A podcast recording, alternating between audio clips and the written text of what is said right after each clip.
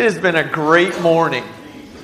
I tell you what, we have been praying that the Holy Spirit would, would work uh, as we come together and worship, as we invite God into our presence and lift up praises to Him. And I just, I feel Him working powerfully, uh, although we must know He is always around us. And I am thankful that you have come here to worship uh, our Lord and Savior. We have a few things I want to let you uh, be made aware of. You can start picking up these baskets. In fact, you don't even have to pick them up. We're going to have a, a, some ladies who are going to be at the back at the end of worship, and they would love to hand these out to you.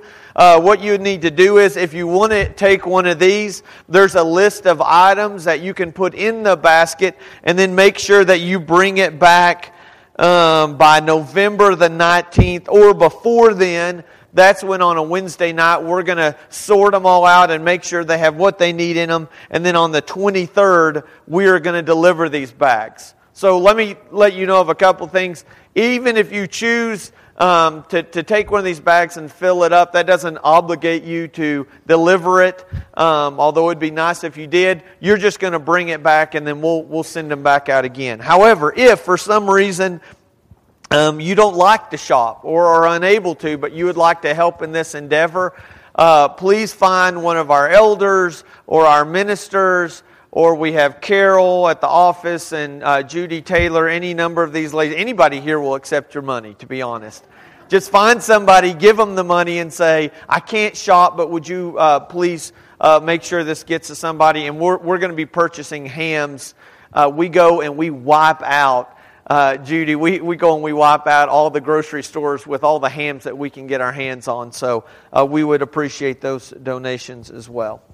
One more thing I, I want to make you aware of. I, I, I am quite uh, possibly the most apolitical person there is uh, in Hobbs, maybe in all of the country. I'm just, I'm not smart enough to handle politics. Uh, I don't really do well with politicians uh, too much, and so I, I don't want to say a whole lot about this, but there is an election that is coming up.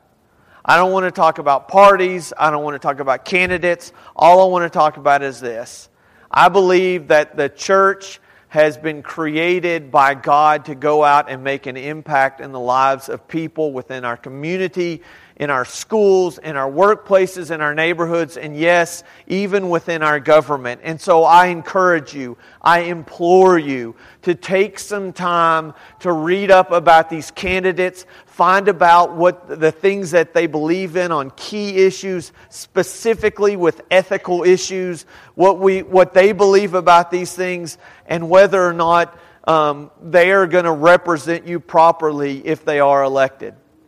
And I'll say this, and I, we're going to talk about this on, in class in our Church 101, uh, our topic this week, which I really want you to be a part of, uh, if you can, is we're going to talk about where does church and government come together? Do they intersect? Do they collide? There was an elected official four years ago who became mayor in Houston.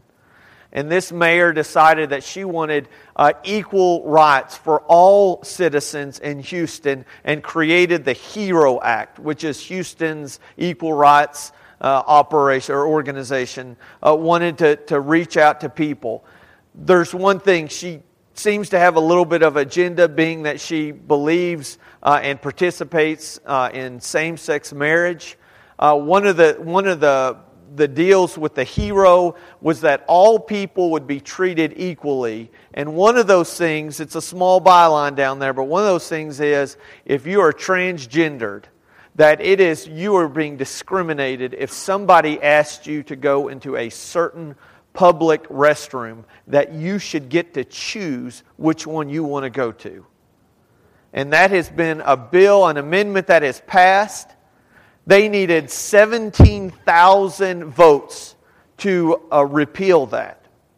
And a bunch of churches got together and some pastors and preachers says, "We need to stop this. This isn't right. We don't need a bunch of guys going into ladies' restrooms and ladies and there's some other issues along with that." So they provided 50,000 signatures. And the council looked at that and said, oh, there's a bunch of errors. Only 15,000 of those 17,000 signatures actually count, so we're throwing it out. She then, in retaliation to that, the mayor subpoenaed all the sermons by every, uh, every pastor and preacher in Houston that they were supposed to give over their sermons if in any of their sermons they talked about same sex marriage, if they talked about um, her in particular. She also subpoenaed their personal communications. Their email, she said, you have to send them in to me because I want to look them over and review them and find out if what you're saying in your places of worship actually fit with what we're trying to do here.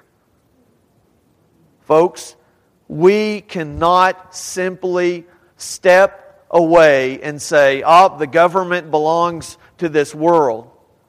We are called to be a light, and that means that we have to be willing participants in this. And so I'm going to ask that you do as the Bible calls us to do to pray for our leaders, learn about them, vote for the ones who are going to bring us closer to God. It's not the government's responsibility to save the world. It's the churches, but we should have an impact on our government. And so, my prayer for each one of you as we get closer to this election is let Jesus' light shine through your understanding and the vote that you make for these people. God can do powerful things, but He needs us to get up and work. Let's begin with a prayer and we'll, we'll jump into John chapter 11. Father God, I just we understand that we are in a broken world. But because of that, we also understand that that makes that makes your deliverance so much greater. That we can call upon you and you're not a God who throws up your hand in disgust and walks away. Instead, you gently lead us and you guide us and you love us.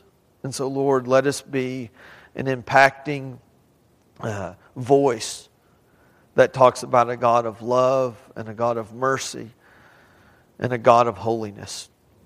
May we seek to search you and find you and be more like you every day. It's in the name of Jesus that I pray. Amen. Okay, let's go to John chapter 11. We've spent a lot of time in here. I figured out that it takes me just as long to summarize as it does to read. Uh, and so we're just going to read.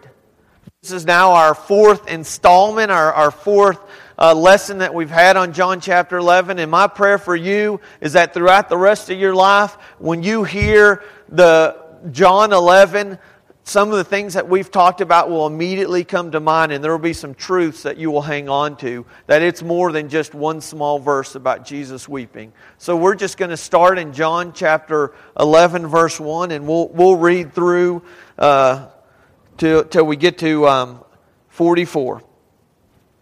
Now, a man named Lazarus was sick. He was from Bethany, the village of Mary and her sister Martha. This Martha, whose brother Lazarus now lay sick was the, the same one who poured perfume on the Lord and wiped his feet with her hair. So the sisters sent word to Jesus Lord, the one you love is sick. When he heard this, Jesus says, This sickness will not end in death. No, it is for God's glory, so that God's Son may be glorified through it. Jesus loved Martha and her sister and Lazarus. So when he heard that Lazarus was sick, he stayed with her. He, he stayed where he was two more days. Then he said to his disciples, Let us go back to Judea. But, Rabbi, they said, a short while ago the Jews tried to stone you, and yet you're going to go back there? And Jesus answered, Are there not 12 hours of daylight? A man who walks by day will not stumble, for he sees by this world's light. It is when he walks by night that he stumbles, for he has no light. After he had said this, he went on to tell them, Our friend Lazarus has fallen asleep, but I'm going there to wake him up. His disciples replied, Lord, if he sleeps, he'll get better. Jesus had been speaking of his death, but his disciples thought that he meant natural sleep. So then he told them plainly, Lazarus is dead and for your sake, I'm glad I was not there, so that you may believe. But let us go to him. Then Thomas, called Didymus, said to the rest of his, the disciples, Let us also go, that we may also die with him. On his arrival, Jesus found that Lazarus had already been in the tomb for, for four days. Bethany was less than two miles from Jerusalem, and many Jews had come to Martha and Mary to comfort them in the loss of their brother. When Martha heard that Jesus was coming, she went out to meet him, but Mary stayed at home. Lord, if you had, had been here, my brother would not have died. But I know that even now God will ask whatever, that God will give whatever you ask. Jesus said to her, Your brother will rise again. I, I know that he will rise again in the resurrection at the last day. Jesus said to her, I am the resurrection and the life. He who believes in me will live even though he dies, and whoever lives and believes in me will never die. Do you believe this? Yes, Lord, she told him. I believe that you are the Christ, the Son of God, who has come into the world. And after she had said this, she went back and called her sister Mary aside. The teacher is here, she said, and he's asking for you. When Mary heard this, she got up quickly and went out. Now, Jesus had not yet entered the village, but was still at the place where Martha had met him. When the Jews who had been with Mary in the house comforting her noticed how quickly she got up and went out, they followed her, supposing that she was going to the tomb to mourn there. When Mary reached the place where Jesus was and saw him, she fell at his feet and said, Lord, if you had been here, my brother would not have died. When Jesus saw her weeping, and the Jews who had come along with her also weeping, he was deeply moved in spirit and was indignant. Where have you laid him? Come and see, Lord. Jesus wept. Then the Jews says, "See how he loved him." But some of them said, "Could not he who opened the eyes of the blind man have kept this man from dying?" Jesus, once more deeply moved, came to the tomb. It was a cave with a stone laid across the entrance. Take away the stone, he said. But Lord, said Martha, the sister of the dead man, but by this time there's a bad odor, for he has been in there for four days. Then Jesus said, Did I not tell you that if you believed, you would see the glory of God? So they took away the stone. Then Jesus looked up and said, Father, I thank you that you have heard me. I knew that you always hear me, but I said this for the benefit of the people standing here, that they may believe that you sent me. When he had said this, Jesus called out in a loud voice, Lazarus, come out! The dead man came out, his hands and his feet wrapped with strips of linen and a cloth around his face. Jesus said to him, Take the grave clothes, take off the grave clothes, and let him go. We're not going to continue on with John chapter 11, but we learn from this, as we talked about several weeks ago, this is a pivotal moment in Jesus' ministry. It was from this point that he would claim to be the resurrection and the life. It would be at this point that he would say, Not even death has a hold on me. It was at this point that the Jews realized, We have got to stop him as a result of what he would do here in Bethany, it would be a direct reflection on how the Jews felt about him and how ultimately, the, ultimately they would say, Jesus must die. But Jesus already knew this. It was his plan to go in Judea, and he knew his time wasn't uh, yet, had not yet come, but it was coming. And he knew. He knew that he would be the sacrifice. But let's back up a little bit because he includes us in this. We talked about an invitation that he offered several weeks ago, an invitation to believe him, an invitation to go out to him, and an invitation to be there to actually roll away the stone. He could have done it himself, but instead he says, I want you to be a part of this. And now, as we pick up in verse 38, we see that Jesus was moved. He calls them to roll the stone away, but Martha objects. Martha says, No, no, no, no. What are you talking about? There's a time out here. There's a pausing of the screen. There's a wait just a second. You don't understand, Jesus. You don't understand. You see, most likely word had already reached Bethany from what Jesus had done months ago when it was Jairus' daughter who had been raised from the dead. Surely they knew that Jesus had the power to raise people, but this was a different story. Think about that for just a second. Think about how God's power can be displayed in other situations, but somehow we struggle to allow His power to come into our lives. God can do great things through people, but He can't do anything through me. Yeah, He can raise the dead, but, but this was different. Yeah, I know He can heal people, but, but not me. And, and I know He offers forgiveness, but that's for everybody else. Jesus invites us to accept the grace and the mercy, the forgiveness and the healing that He can give. But for some reason, it seems so easy to let it to happen to other people, but we don't think it can happen in our lives. Steve pointed out the, the big lie that, that God can't really use us because we're not good enough. You see, Satan loves to convince lost people that they're saved and saved people that they're lost. And that's what he's trying to do here. And so Martha makes her objection. Lord, I mean, she just says this He stinks. I mean, don't you know this? We've talked about this already, but it's on the third day in which, according to Jewish custom, they would go prepare the body, making sure, literally, they would make sure that the person was dead.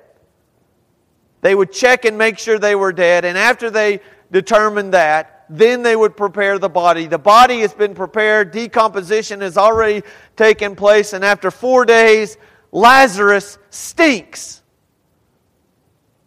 And Martha says, You roll the stone away and it's going to get messy. And this is where Jesus, in my mind, I hear him say, That's exactly where I want him to be. If we look back a few verses earlier where we had read, it was Jesus who, speaking to his disciples, would say, I am glad that Lazarus is dead. Now, that doesn't seem to go along with anything else that Jesus has done. Early on in the chapter, Jesus said that he loved Lazarus. Later on, he's actually going to weep because those who loved Lazarus were weeping. But here we have Jesus at one point says, For your sake, I'm glad that Lazarus was dead. And now we have right here, I think Jesus is saying, I am glad that Lazarus stinks. I'm glad that he smells. He needs to be dead, all dead, completely dead. Because if he's still alive, I can't raise him from the dead. He's got to stink. I, I, I, didn't I didn't plan this. This is obviously the work of the Holy Spirit, and and I, I want to commend Barry for for your willingness to come and, and pray Scripture over us. And I want to encourage each one of you in your life, if this is not a spiritual discipline that you normally engage in, that you open up passages in the Bible and you pray them aloud. Go to Psalms. And one of the greatest examples of a powerful prayer was one that Barry shared with us Psalm 51. Did, did you get the gist of the prayer? You know what really David says? David had an affair with Bathsheba. He gets her pregnant. He decides to do the rational thing kill Bathsheba's husband, who happened to be one of his mighty men, because that would fix everything. Nathan comes to David, the prophet, and says, David, you're the man. You've sinned. And what does David say in Psalm 51? You know what he says? I'm going to paraphrase this for you. I don't know Hebrew real well, but here's what I think he says I stink. That's what he says. Clean my heart. Renew my spirit. I'm broken. I need God. I need his forgiveness. How about Isaiah? Isaiah chapter 6 talks about his commission.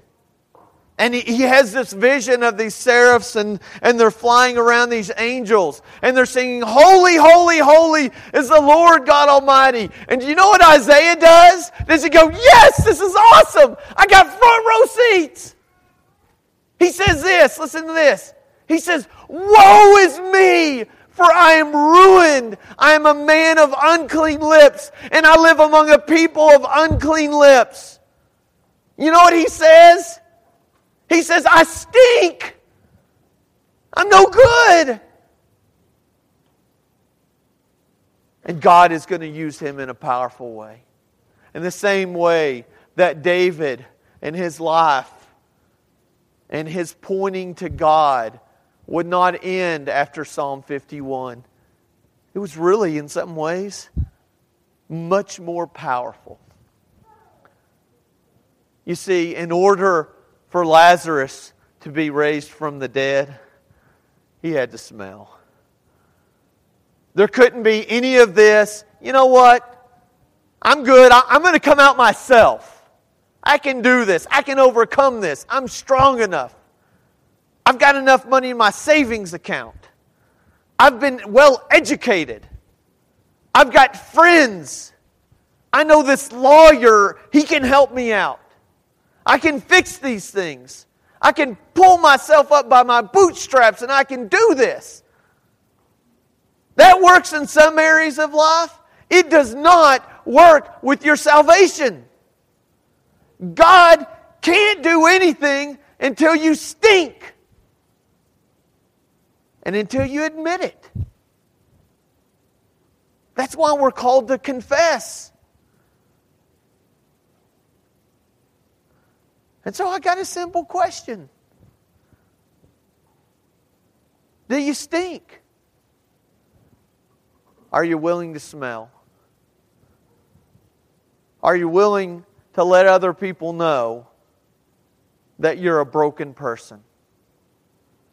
Because God won't call you out of the grave until you're willing to recognize that you need Him. That's how God works. He doesn't want you to show up with a smile saying, I've got great church attendance. I taught Bible class. I'm a deacon. My husband's an elder. He doesn't want all of these long lists within a resume that you use to convince yourself and maybe others that you don't stink. I'm not trying to make a downer out of this because there's a really big swing that's about to take place.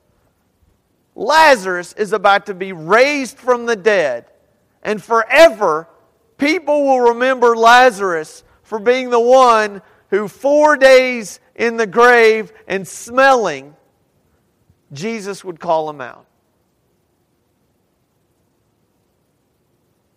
Are you willing to admit? Can we take off our Sunday morning smiling, God bless you, brother, things are great, and be willing to be a people who say, you know what, I'm broken. I'm struggling with my marriage, with my finances. Things aren't going well with my kids. I need prayers. My sister and I haven't talked in six months after we had an argument. Are we really willing to be genuine and authentic and willing to stink? I mean, I think that's the great irony is that all of us are broken. And what offers healing is Jesus. And so when we come here, we can say two things. We smell really bad. And Jesus still calls us out of the tomb. He still raises us from the dead. I want to encourage you to be authentic people. Because as long as you think you're good and clean and nice and wonderful, you're taken away from a God who would pull you out of the grave. I have one more thought I want us to close with before we offer an invitation. Again, it's, it's a comment that, that Jesus would make. I always wonder why Jesus does the things that he does, and I know he has a reason behind it, and so I always want to try to figure out. Um, I don't know how close in proximity that Jesus was to the tomb. I mean, I suspect he was pretty close, right? I mean, a few feet, I don't know. I mean, he was close enough that Martha was worried that he would smell something. And so he says, roll away the tomb. Martha says, oh, don't do it. And he says, he says, I told you if you believe, you will see God's glory. Which I, I do want you to know, Jesus is not saying, if you don't believe, I can't do this. He just says, if you want to see the glory, then you're going to have to believe in me. And so the tomb is, the stone is rolled away from the tomb. Jesus offers a prayer, and he says, I don't pray this for my benefit because I already know that you hear me. I pray this so other people may know who I am and where I came from. And then he, and he does this. Do, do you remember what he says? Three words. What does he say?